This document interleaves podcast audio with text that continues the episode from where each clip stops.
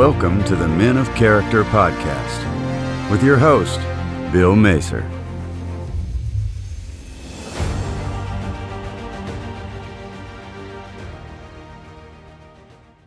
Okay, welcome everybody back to the Men of Character podcast.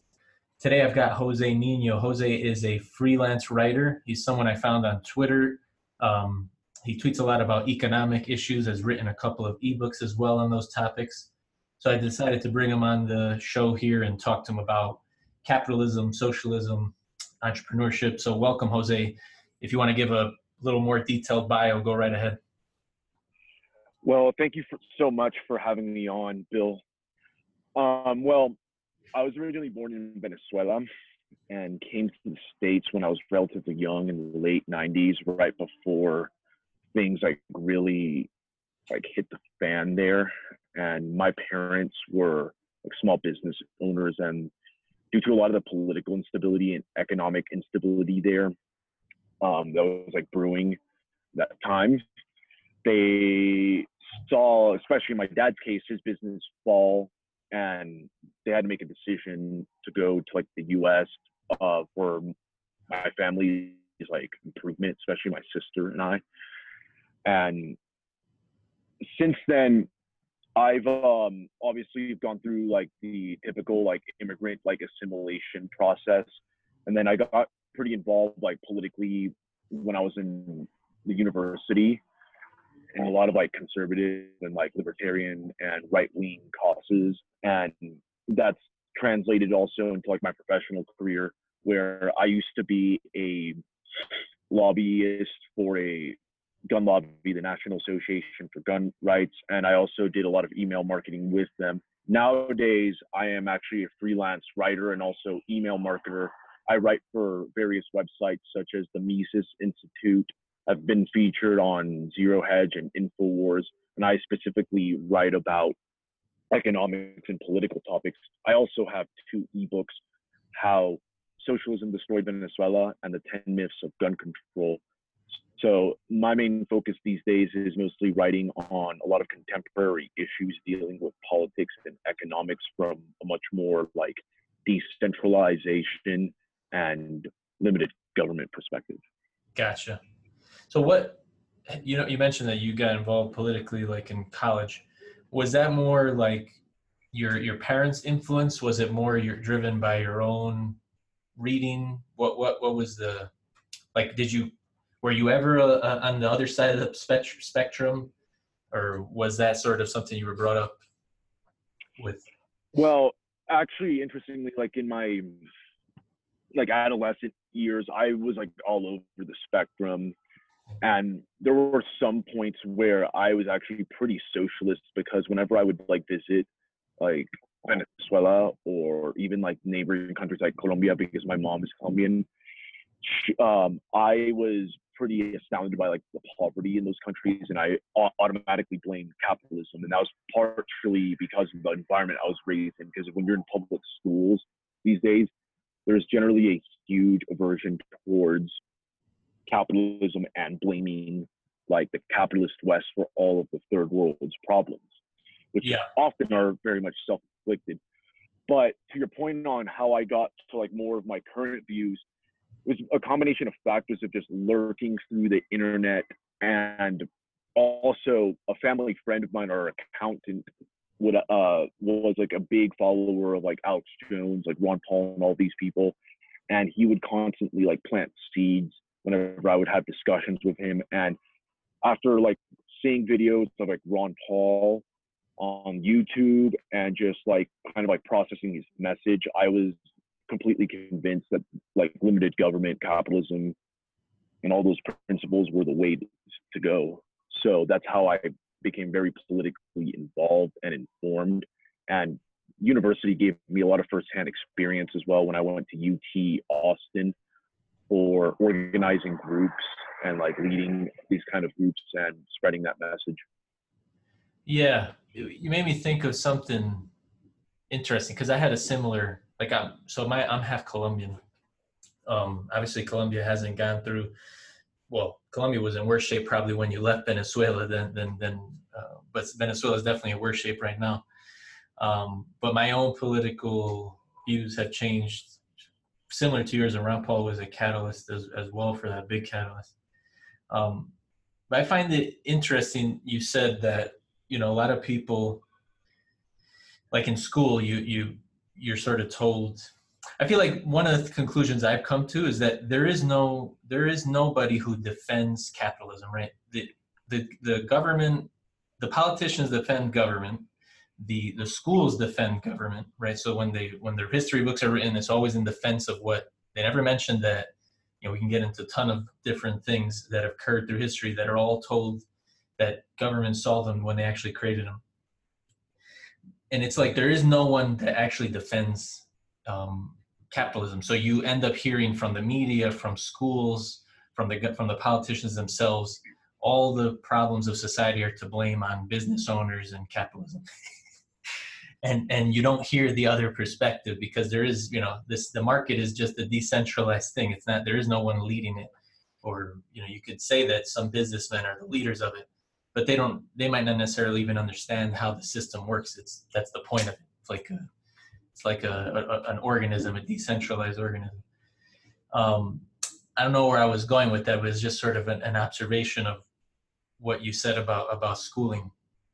But I guess one, one question I had was that I get a lot of, you know, I, I tweet a lot, and so do you, and but I, I tend to tweet very um, pro-capitalist tweets that that people, you know, get bad reaction. Usually, a lot of European people, but even some American, telling me that we need socialized medicine and this and that, or that that Democrats don't actually promote socialism; they promote, you know, it's different. It's different than socialism. So I guess where do you define the line between what is a socialist country and what is a capitalist country? And when, because I think a lot of the people on the left today, they, they always point to the ones that are like, you know, let's say Bernie Sanders and, and the like, those type of supporters, they're like, oh, well, the Scandinavian countries, those are socialists. And how, where, how would you respond to that? Like, is that true? Are they socialist countries? What, what are they if they're not? Well, to your first point, Bill, you are correct about the education system in that there's just no one that's defending capitalism these days. It's basically turned. I feel like I've decided to make myself the person who defends capitalism. yeah. Me, well, me and you and a couple other people. Well, Ron Paul, obviously. But I, I don't feel any like I think it's actually the right and just thing to do and I don't think it's a perfect like it's not perfect because humans aren't perfect. But if we think that we can do something better and it has to do with more government control, we're like we've lost our minds. So that so I I, I feel very um, self righteous in my defense of capitalism. But sorry, yeah, we'll go on. Well, yeah, you see educational institutions, they've essentially morphed into left wing think tanks. That's just like the cold hard truth these days and and this culture actually has like seeped into not only like schools but like churches businesses everything. And that's why it's so pervasive. That's why it's like rare to find people that will like give a full-throated like defense of capitalism. Now to your next point about what is like the difference between like socialism and like these democratic socialist variants well I think that there is somewhat of a difference when you're talking about countries like Cuba, North Korea, like the Soviet Union. Those are like the old garrison state socialist models where pretty much the government owns like the means to production and almost like all private property in the country. There is just like no property rights whatsoever, and like the state can confiscate that stuff at will. Now, when we're talking about countries like the Scandinavian countries or like European welfare states in general, those are more capitalist welfare states that got rich in the laissez-faire periods from like the 1880s up until the 1930s. And then they established welfare states in certain sectors of the economy, such as healthcare, education, But here's the key: the prerequisite for the welfare state is a capitalistic base. You have to have somewhat of a capitalist stock, a capital stock, if you will, to like actually plunder to even have these kinds of services. Not doing so is putting a cart before the horse and will inevitably bankrupt these countries. But So yeah, if you look at what about 'cause I'm, I'm I'm I'm playing the I'm playing the devil's advocate here because I because I have my own thoughts, but I, I I respect your opinion, so I want to hear your your response to these. So what about what if you were someone who said, well, those countries, Scandinavian countries, they're actually better off than the United States. So why? That's what that's what I want for the United States. So why are you against that? What's wrong with that model? Well, if you actually look at those countries, in, term, in terms of economic freedom, some of them are like on par with the U.S. according to certain indices, like the Heritage Foundation Index or the Fraser Institute Index. Despite it's having like so, it's it's pretty. It's almost as easy there, or, or maybe in some countries, easier to start a business there than it is and run a business than it is here. Is that what you're saying? That is correct. In fact, I believe like Denmark generally like beats the U.S. in certain indices there, and that's the thing that's ignored by a lot of uh, people like Bernie Sanders and company. That these countries actually have robust private sectors. They have property rights. The state doesn't control all the means of production. They just have like one or two sectors of the economy that you do see like socialist characteristics. I actually think that um, the US the bigger threat these days is like more like globalism and social progressivism than 20th century style uh, socialism because those types of systems um, they have a unique set of problems where they try to like homogenize society through like social engineering via the state and also just politicizing every aspect of society but Uh-huh. I think they're, I think this is slightly different from current um, is slightly different from the previous social socialist model. Now, for those Scandinavian countries, we can learn several lessons. Just the fact that we probably should be deregulating more in the U.S. The U.S. has monster bureaucracy. There's like certain um, estimates from like the Competitive Enterprise Institute that like when you look at all like federal regulation and bureaucracies, like they account for at least like two trillion dollars of like economic activity. And that's not just including also the amount of time lost like complying with regulations. Just like removing half of those regulations could create a massive economic boom for the us that would like elevate living standards from everyone from the rich to the, the poorest of the poor. But i think that we have to be careful when we, we're looking at these scandinavian countries because you have to understand their economic history. They got rich because of capitalism, and now like they're basic just banking off the wealth that they created to fund all these lavish social programs, which have actually collapsed um, in the 90s, as witnessed with Sweden, which had to like reform a lot of its economy and shift towards more school choice in its education sector and tame some parts of the welfare state. And even to this day, these countries have become like welfare magnets for third world mass migration that does not assimilate very well into these countries. So it's not all pretty roses and easygoing in these kind of countries that have welfare states. It comes with certain social costs in the long term that may not Yep. be apparent immediately.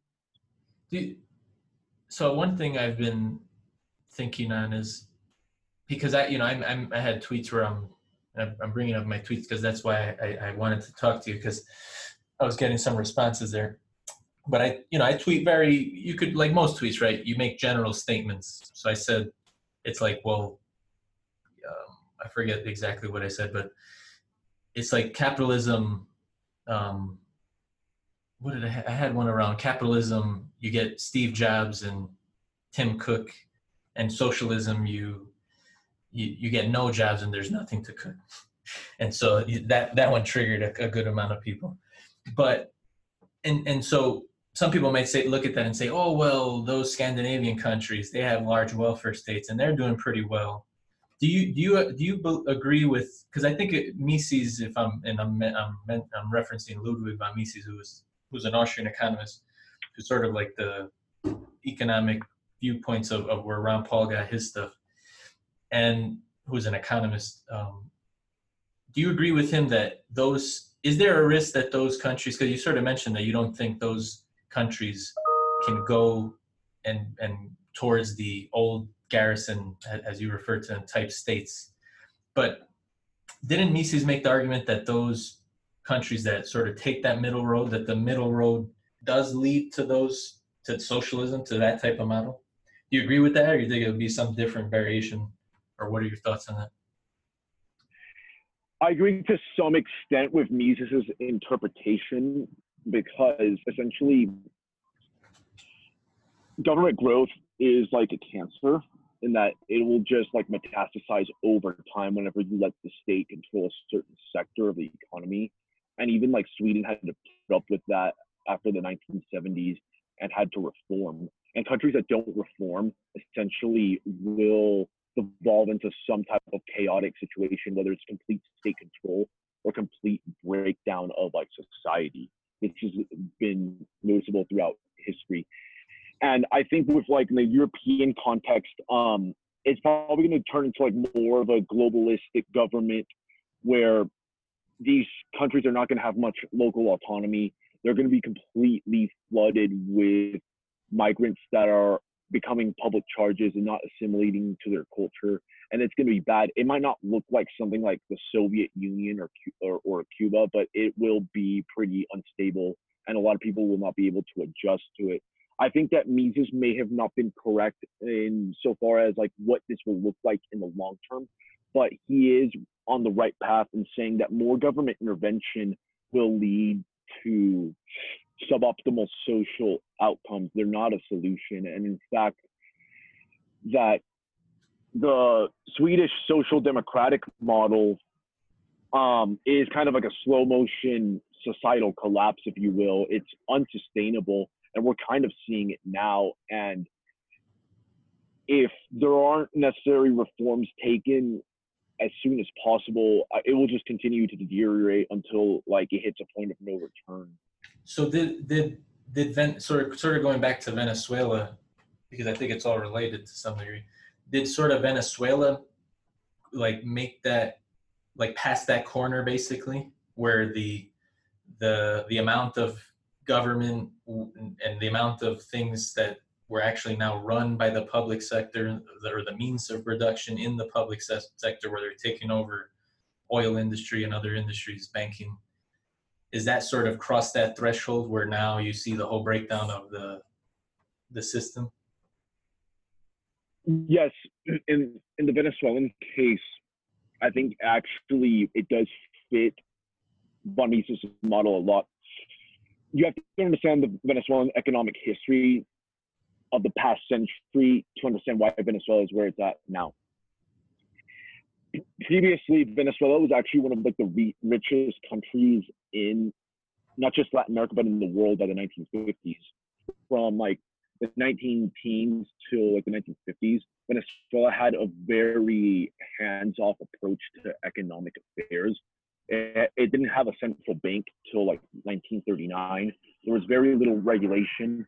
Taxation was pretty low, and the country was able to attract pretty skilled immigrants from European countries such as Spain, Italy, Portugal, and even get a lot of skilled immigrants from its neighbor in Colombia, as well as Lebanese and Syrian Christians. And these factors propelled it to like one of like the most prosperous countries at the time, along with its oil, which did modernize the country and turn and converted it from a a agricultural backwater to like one of the fastest growing economies in the first half of the 20th century.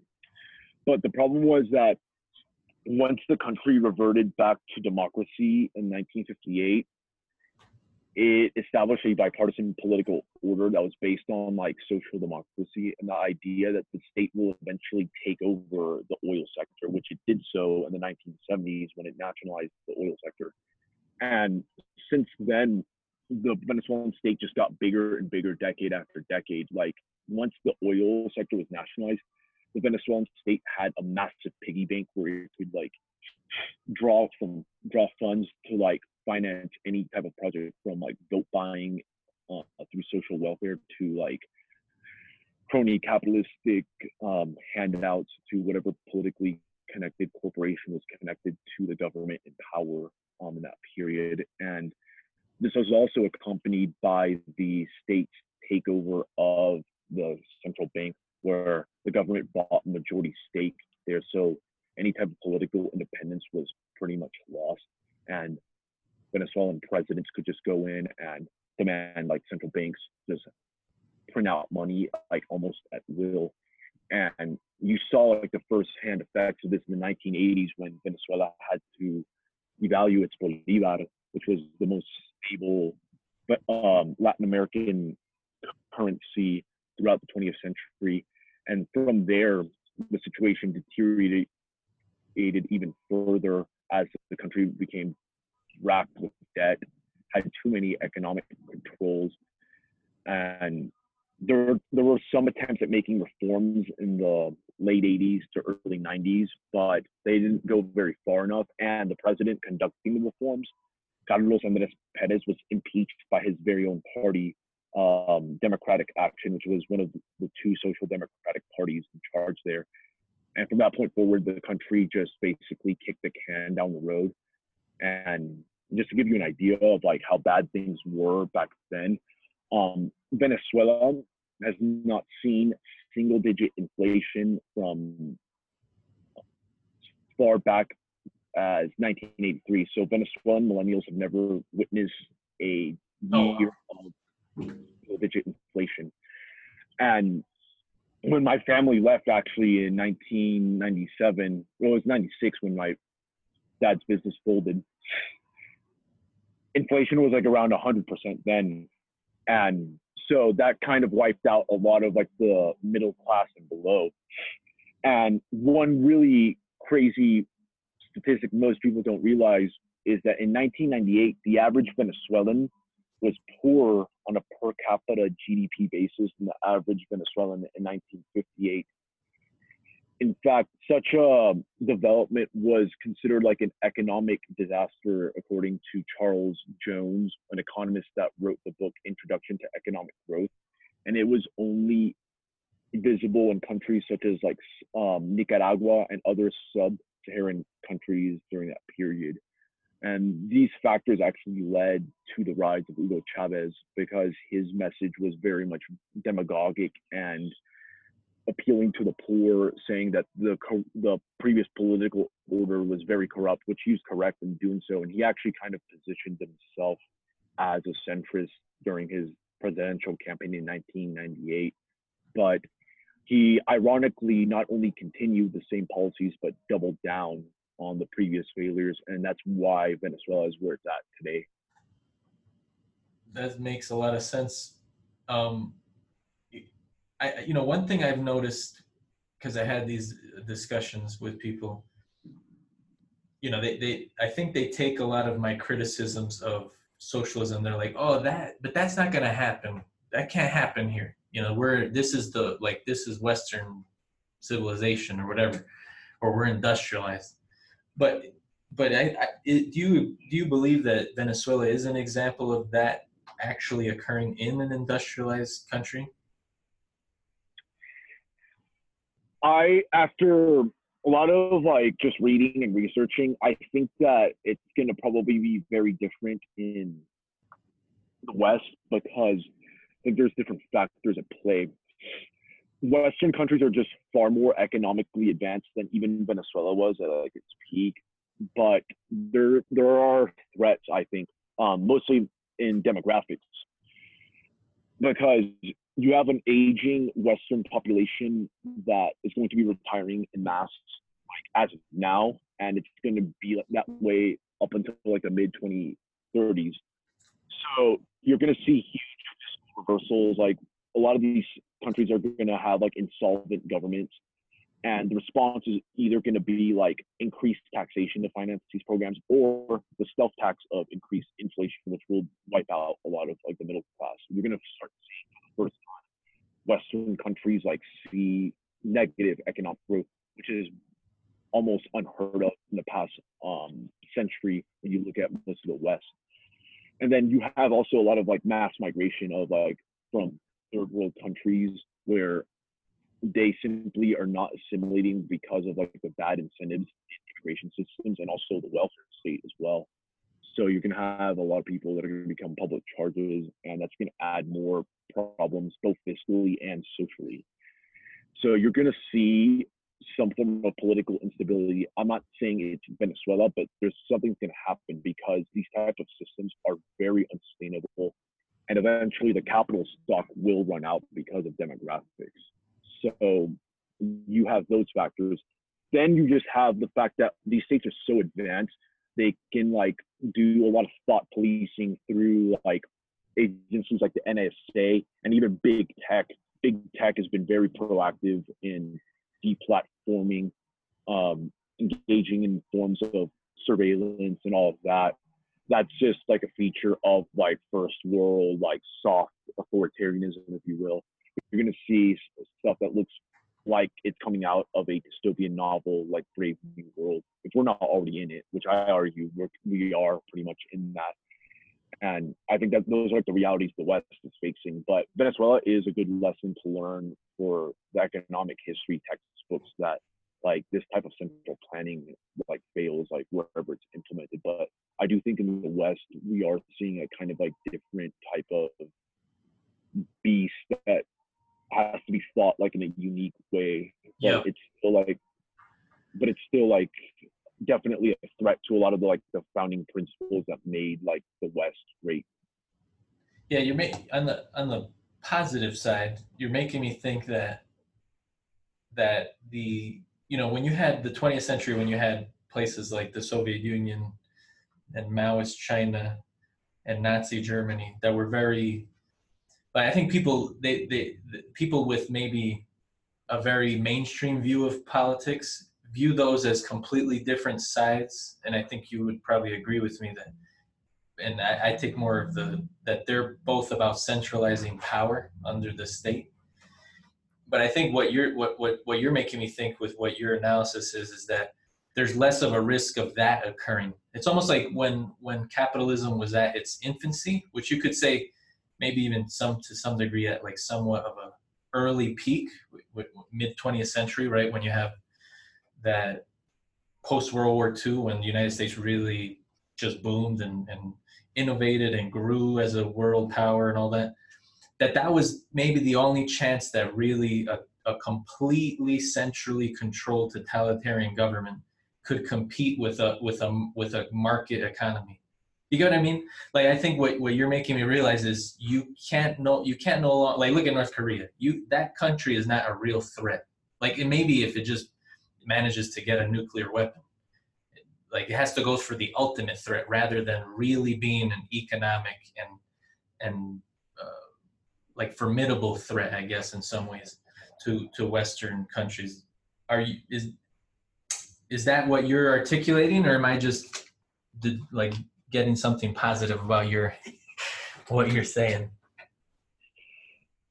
The world has definitely gotten more peaceful the last century. So conventional military threats, I think, um, are not that big of an issue for now because there's just factors like nuclear deterrence. A lot of these countries have nukes, like the US has nukes, China has nukes, Russia has nukes, North Korea has nukes, and a lot of that keeps these countries in check from engaging in like really conventional battles. That's why most warfare these days tend to be like asymmetric or through proxy. But I think the bigger problems these days are much more internal, where you have like the state tries to like change the culture through a lot of social engineering, through like the politicization of like LGBT, mass migration, like di- diversity stuff, and like all this like white guilt culture.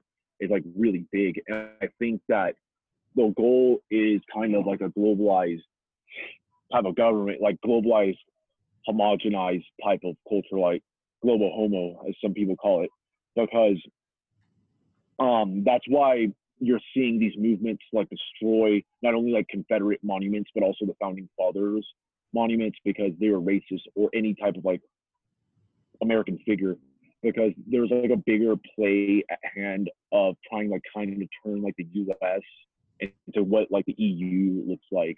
Yeah. And you see a lot of um you'll see a lot of these social media companies as well work in tandem with the state to like limit free speech on the guise of like hate speech and all this. And they're gonna start with like a low hanging fruit with like the so called like alt right and all these like so called Nazi groups. They'll say that they're anti-Semitic, Holocaust deniers, and blah blah blah, and then they're going to move up and start targeting like more like conventional right wingers, and it's really all about like this type of like globalist, leftist like thought control. Um, the previous model of like socialism, like the Soviet Union and North Korea use, is is an obvious failure, and I think political elites have kind of gotten aware of that.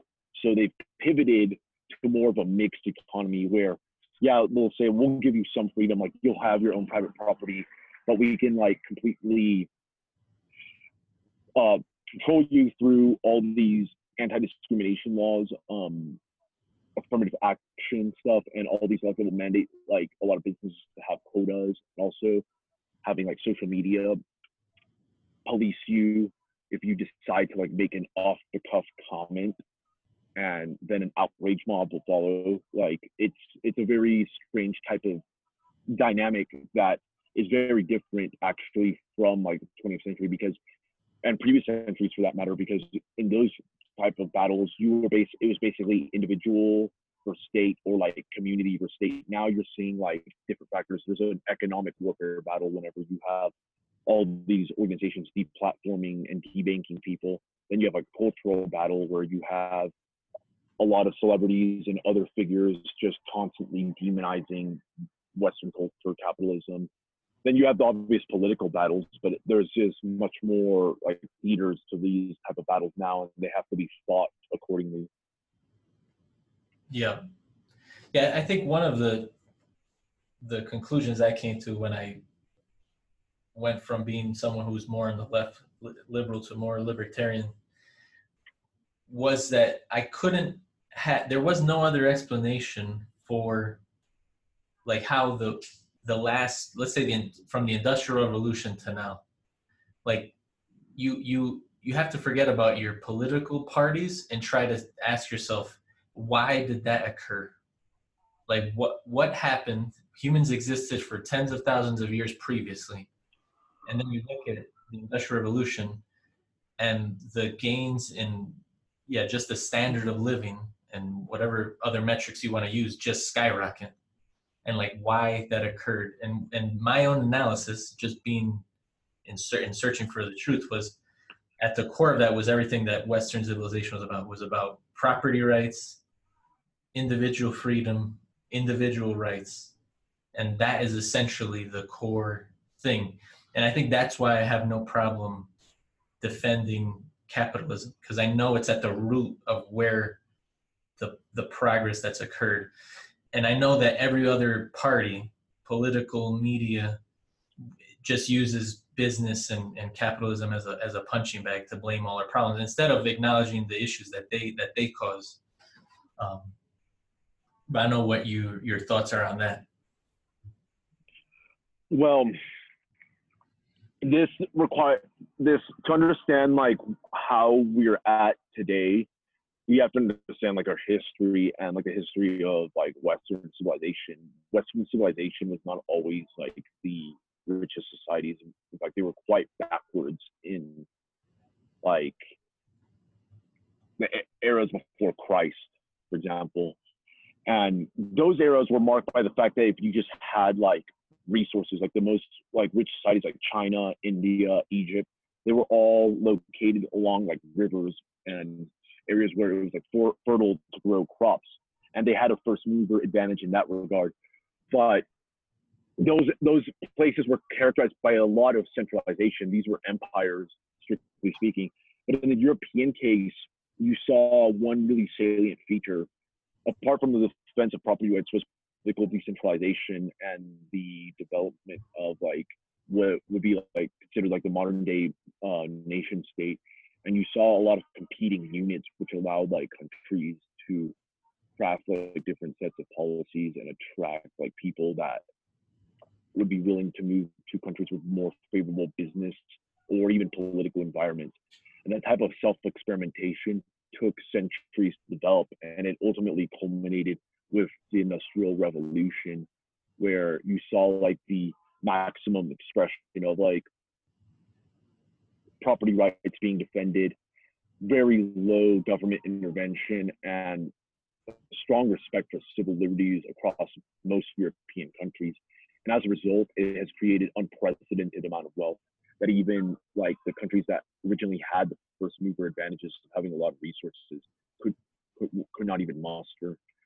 And that that model is slowly deviating now that we're focusing more on political centralization and just the fact that the managerial state is more concerned about destroying people's rights to associate and kowtowing also to political correctness culture that completely dismisses the accomplishments of like Western thinkers because they had like maybe some racist views and they're completely dismissing that. And I think that stuff is very important in the cultural battle because once you destroy like a country's like heritage, it's no longer a country. You have nothing to really rally against, uh, uh rally around, and then it becomes easy to force whatever type of tyrannical scheme down a populist throat. Yeah, yeah, I think, yeah, I, I think that one of the things, one of the problems I have is when people do make that judgment about, oh well, you know, when they were around during slavery, and that just automatically makes them any anything any opinion they had is irrelevant. Well, of course slavery was a grave error. I don't think anyone would argue that that was a good decision at the time. Now, every other country also at the time had slavery. You, know, maybe some countries got rid of it in a much peace, much more peaceful fashion, right? Like Great Britain and I think Brazil got rid of it before we did, and or abolished it and and did it peacefully. But I think to dismiss every single thing that that those people thought or believed or the principles that and then some of those some of those people were abolitionists as well right or they just weren't the majority right so you know some of them if you read their writings were against it but they weren't the majority so majority as we as we know usually rules what what um, what the governments will will do so but yeah to dismiss everything is a to me a grave mistake because yeah, if you, and I, I feel like that's not really talked about in the education system. Going back to your your earlier point, you know, we're it's like a very like high level, surface level understanding of why this country was founded and then they mix in all type of political pieces to it that have that are not really as important to the history of this country, like things that have happened in the last maybe 50 years. That may that maybe are some things that are but they're more they're more mentioned like for for the political agenda so that you come to the same belief system that that the people who yeah who write those textbooks want you to want you to come to. But they don't really harp on well because if you actually went and you looked at the founding principles of, of the united states then you would quickly realize and you understood them you'd quickly realize that the current governments and the last that we've had maybe for the last hundred years have all gone against like we've talked about central banking like well that's not a system that that meshes well with our founding uh, principles or the surveillance state that you mentioned well that goes directly against the fourth amendment. So it's like if people actually were educated to understand what the main principle instead of looking at just the negatives of, of what occurred during that time because every every time is going to be viewed negatively. I'm sure that that the people alive today people 50 years from now are going to think like what in the world were they thinking about some topic?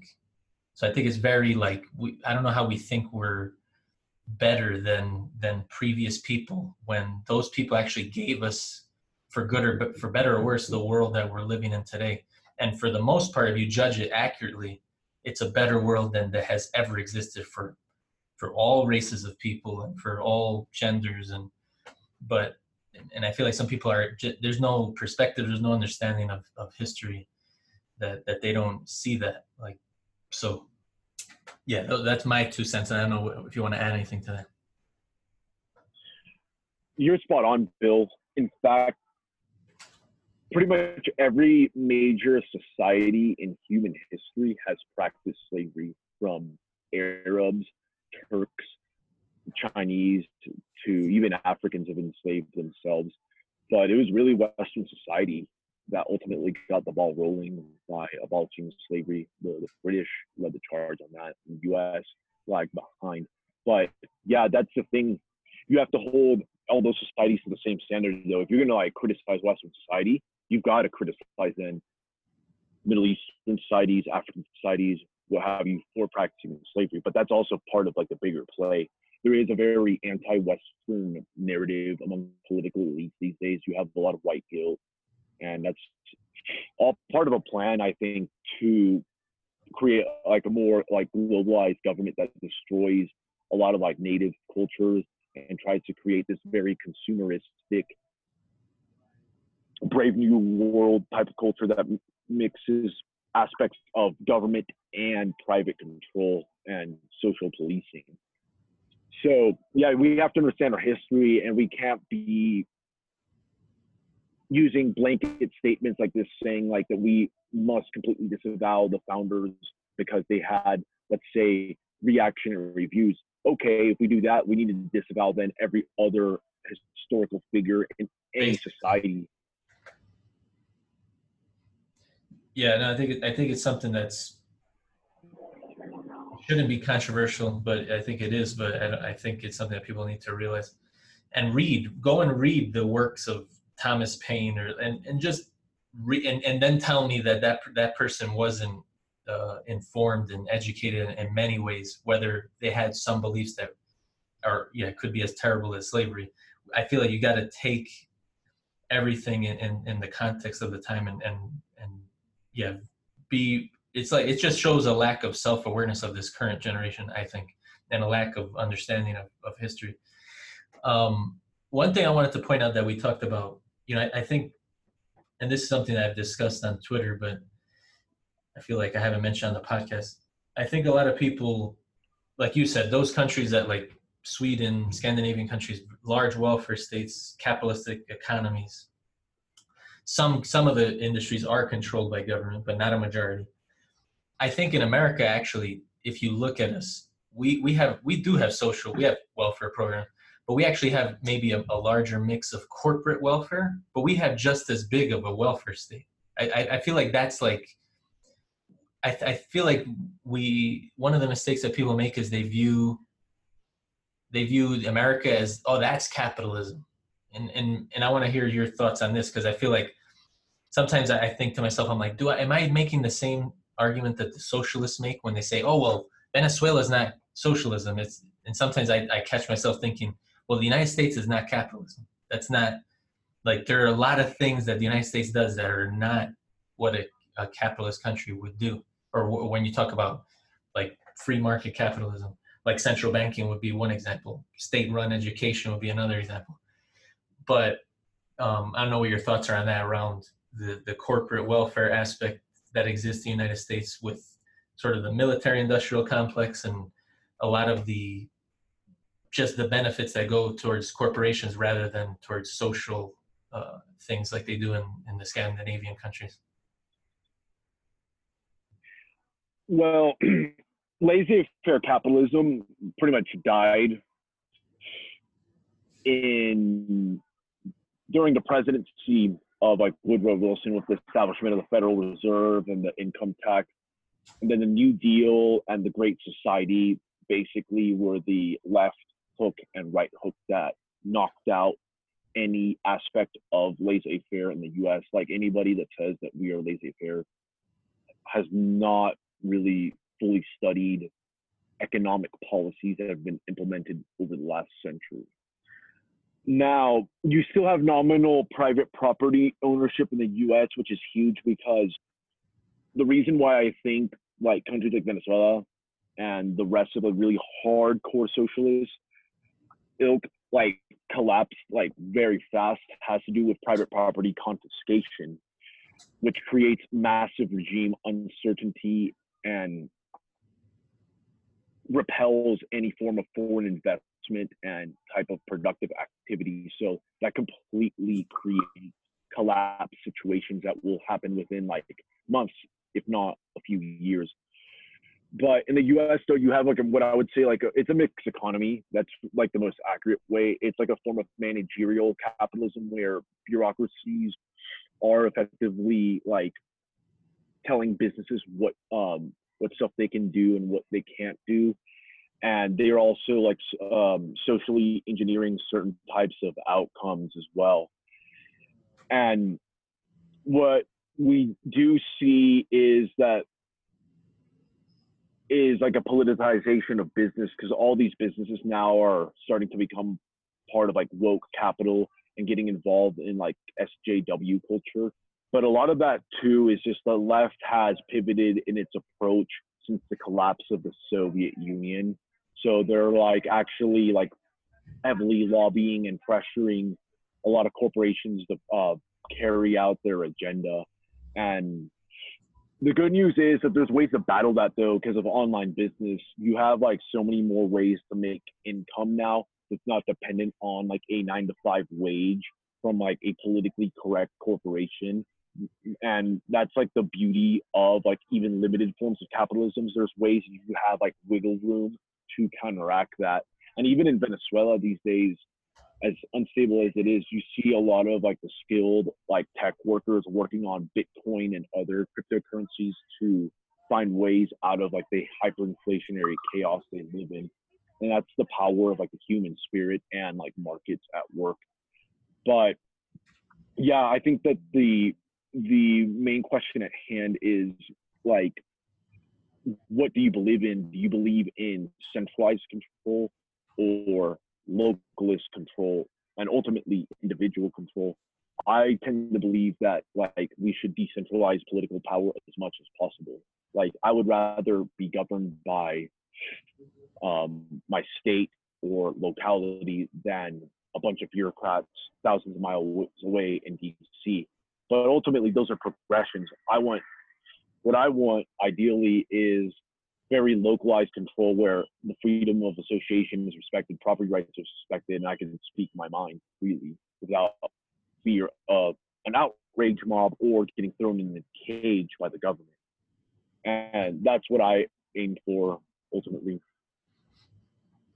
Yeah, I, I agree with that. I think and I think one one thing that I always point out to people that I think is never talked about, as far as the U.S. is concerned, like our the federal government has collects I think it's four trillion dollars annually currently. So I don't I don't know anybody like can you really call any government that collects that much money from the citizens, from the economy, the businesses, laissez-faire? It makes no. it's the largest government to ever exist it it makes no sense to me how. But I understand. It's like like it actually is what you said. It's the we're we're dealing with the like the benefits, like the the the the actual ROI that came with being capital more capitalist, and now we're we still we're still getting a lot of the benefits, even though we're doing a lot of things that actually go completely against anything that has to do with capitalism. So that, that was my one.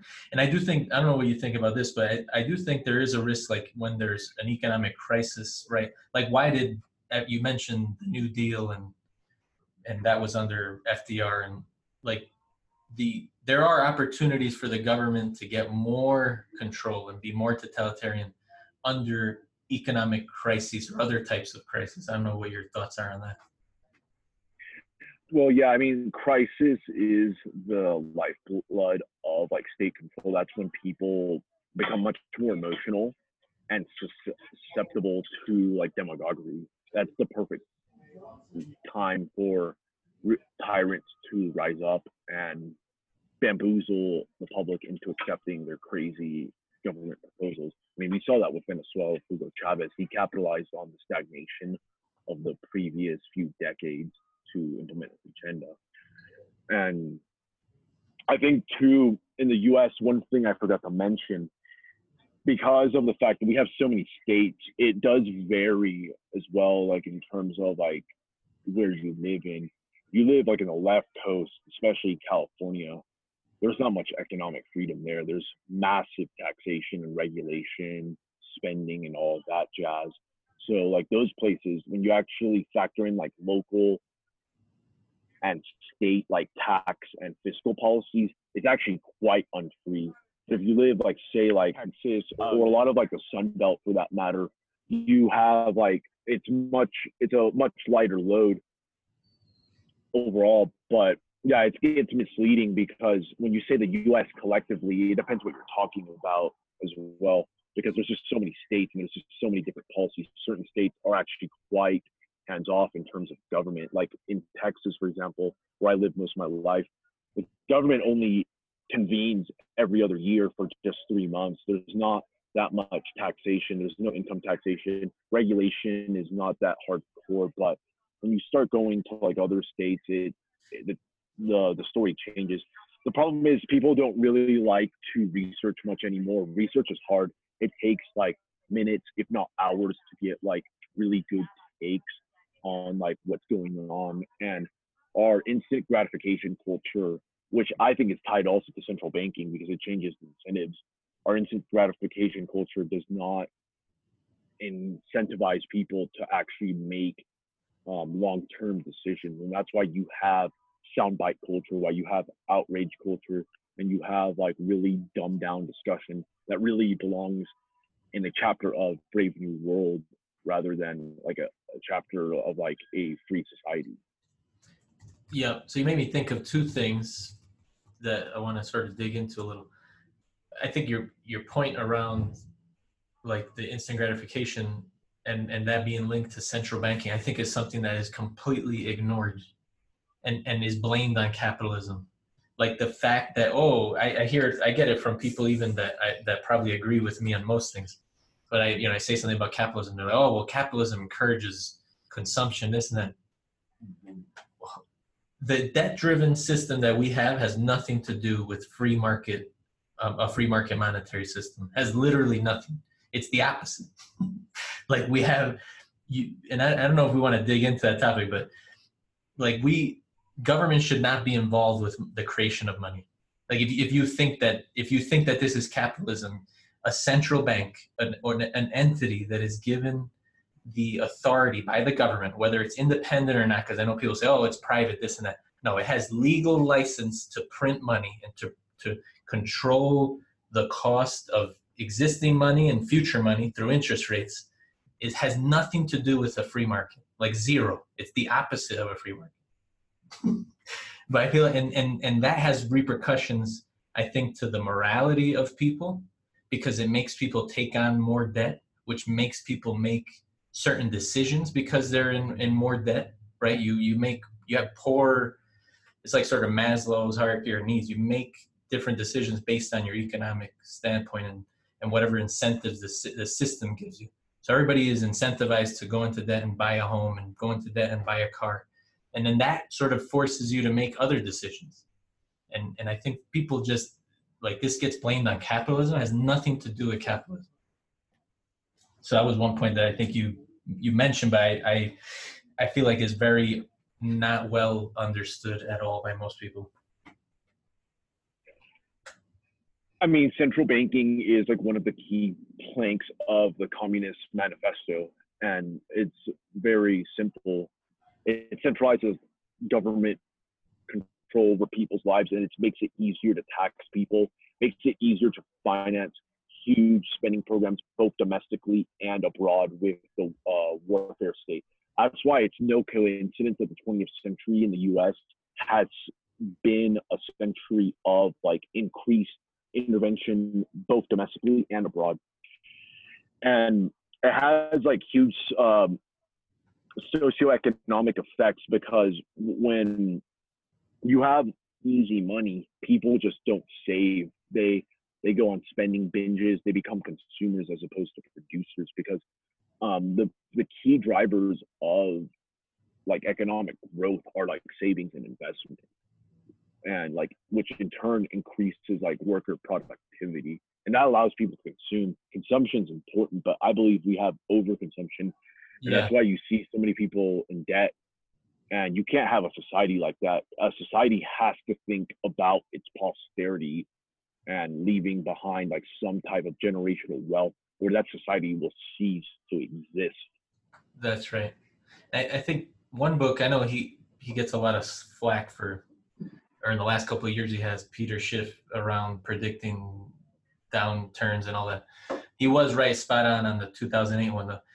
But he did write a book. Um, I think it's how the economy grows and how it crashes. That's probably one of the easiest to understand. Very like basic economics that'll rid you of all this Paul Krugman we can just print money till we're blue in the face nonsense and yeah and, and, and i think what, what one thing people don't understand is that the cost of borrowing money should be driven by the amount of savings that an economy or a group of people have saved. Shouldn't be driven artificially by somebody deciding in a in a old ashy suit in washington d.c what the cost of free future money is. It makes no sense. Like it's literally insane. And it, if you think about it it's like okay well if banks had a certain amount of money on hand they have a lot of savings on hand they can they can offer better rates because they have plenty of savings so that whole mechanism does not exist anywhere in the modern world Eh, that that's actually free banking like if you just kept banks honest okay you have a million dollars in, in savings i can offer cheaper credit. If I had ten dollars, I can't offer the, the cost of borrowing. Then is a, a, way more expensive because I have less in my bank. So it's like these are very simple things if you think about them on the micro level, but then it gets very demystified at the at the macro level, especially the way economics is taught in schools and in colleges, where it's like, oh well, no, the U.S. is different. We can just borrow money into infinity. It doesn't matter. It's just a whole bunch of hogwash um yeah so i'm just ranting on man it's a topic that boils my blood i don't care that it's a 100 years old i'll go blue in the face miss you know trashing central banking and, and arguing for whatever it is bitcoin gold silver i don't care. Just government needs to be out of money. And then then we can talk about other political issues. Well, you have every reason to be mad, Bill, because this is a very big issue and that affects like everyone's lives, but no one wants to freaking talk about it.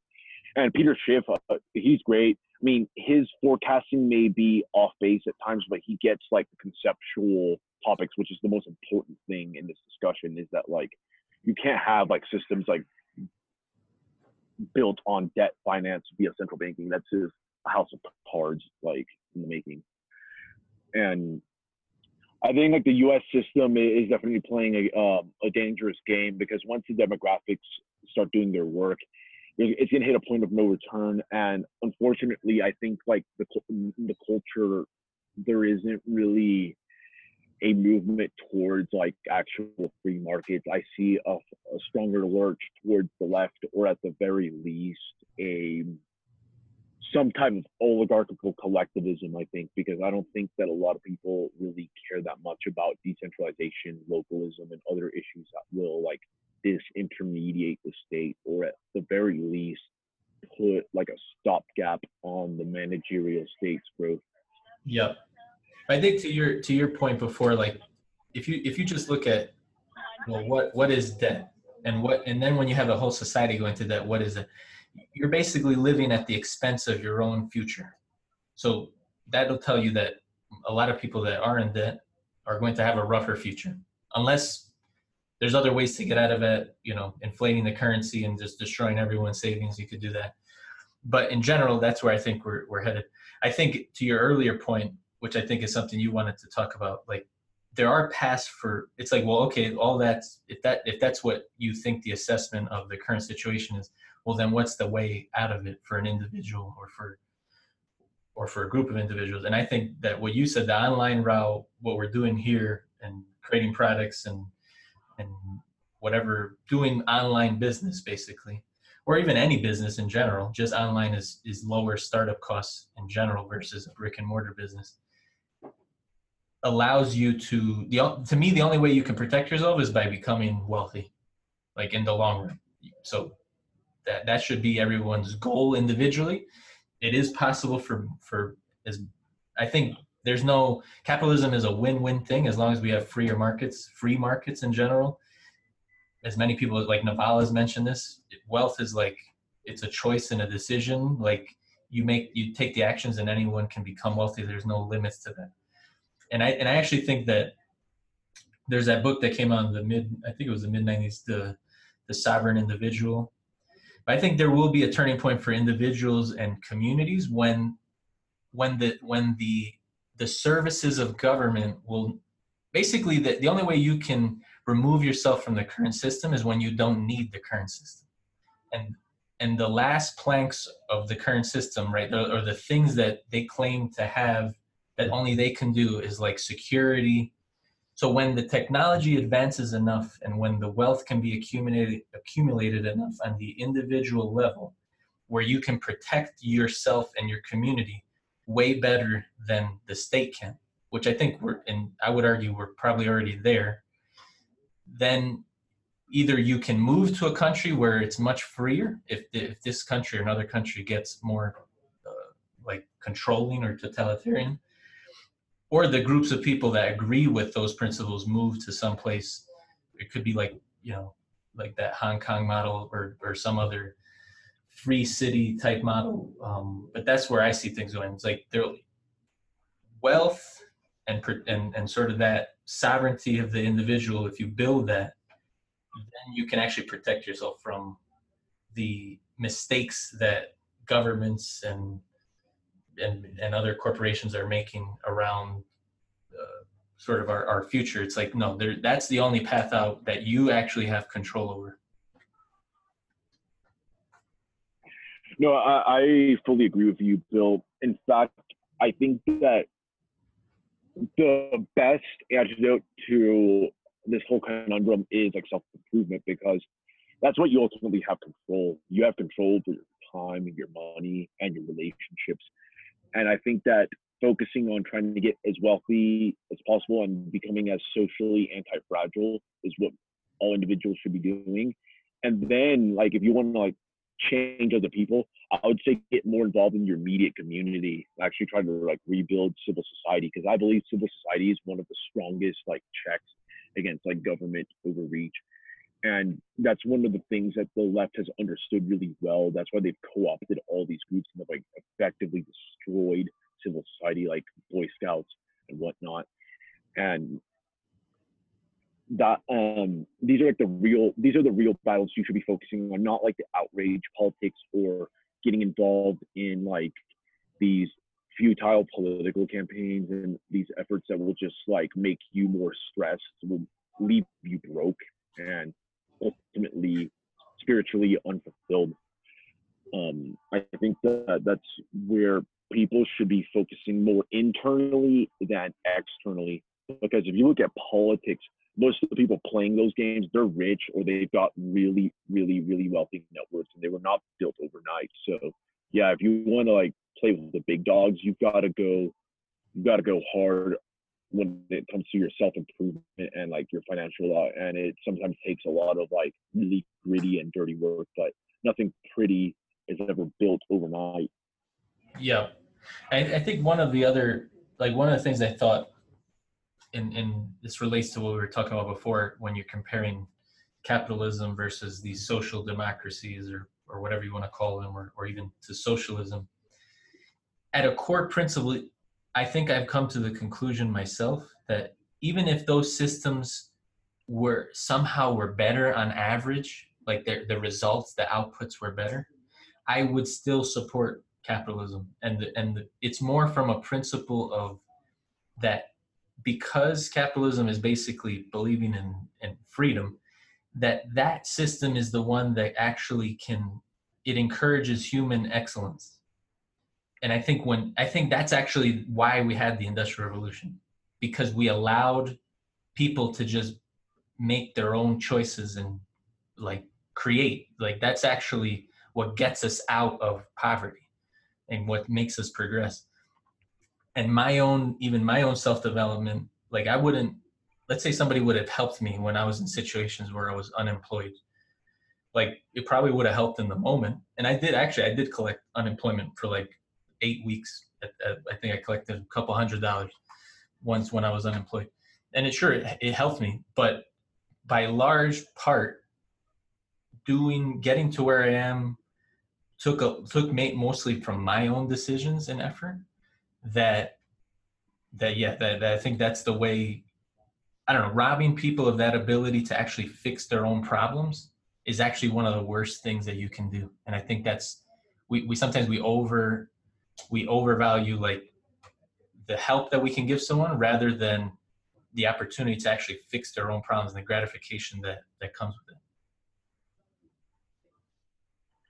Yeah you're correct bill in that capitalism is more than just like a utilitarian type of system that produces the best results. It's arguably a moral system as well, in that like it means that free individuals can dispose of their property in the way they see fit, and they can associate in the way that they also see fit. And that's why like it's important to stress like the freedom aspect because you basically own your life and like whatever decision you make, that's like your responsibility. That's why I, I like that system. I don't like the idea of being told by other people or other institutions what I can and can't do. That's like something for me to figure out. And if there are social consequences with my decisions, I own them. That's that's what it's all about at the end of the day. Yeah. And that's a case we we have to make. It's ultimately like it's like extreme ownership as uh, Jocko Willink says it best and yeah and that these days um it's unfortunately de-emphasized because there's a lot of victimhood uh victimhood complex and the idea that like you have to be saved by the state or some arbitrary institution and there's not a lot of people that take ownership for their bad decisions. Yeah. Yeah everyone i think if you have your health and your mind and your body you're capable everyone can save themselves and that's actually the that's the best thing. That's the healthiest thing for for for the people that that can do that. But listen, man, it's been great. I think we covered probably exactly what I thought we would cover. It's pretty, pretty awesome discussion. I hope people benefit from it. Hopefully, it keeps the conversation going. But thank you, Jose. Any, anything you want to add? Uh, where people can find you, what you're working on next that they can look out for? Yeah, you can just go to my website, josealnino.com. That's where I have all my blog posts and books. My two ebooks are there. And if you want to join my newsletter, it's josealnino.com forward slash newsletter. I do like daily emails on a lot of like my writings and some of my thoughts about political strategy and just public policy in general. I'm taking more of like a state and local approach to like what I'm writing about these days. And if you want to follow me on social media, I'm mostly on Twitter at Jose Al Nino. And thank you so much for having me on, Bill. It was a pleasure chatting with you.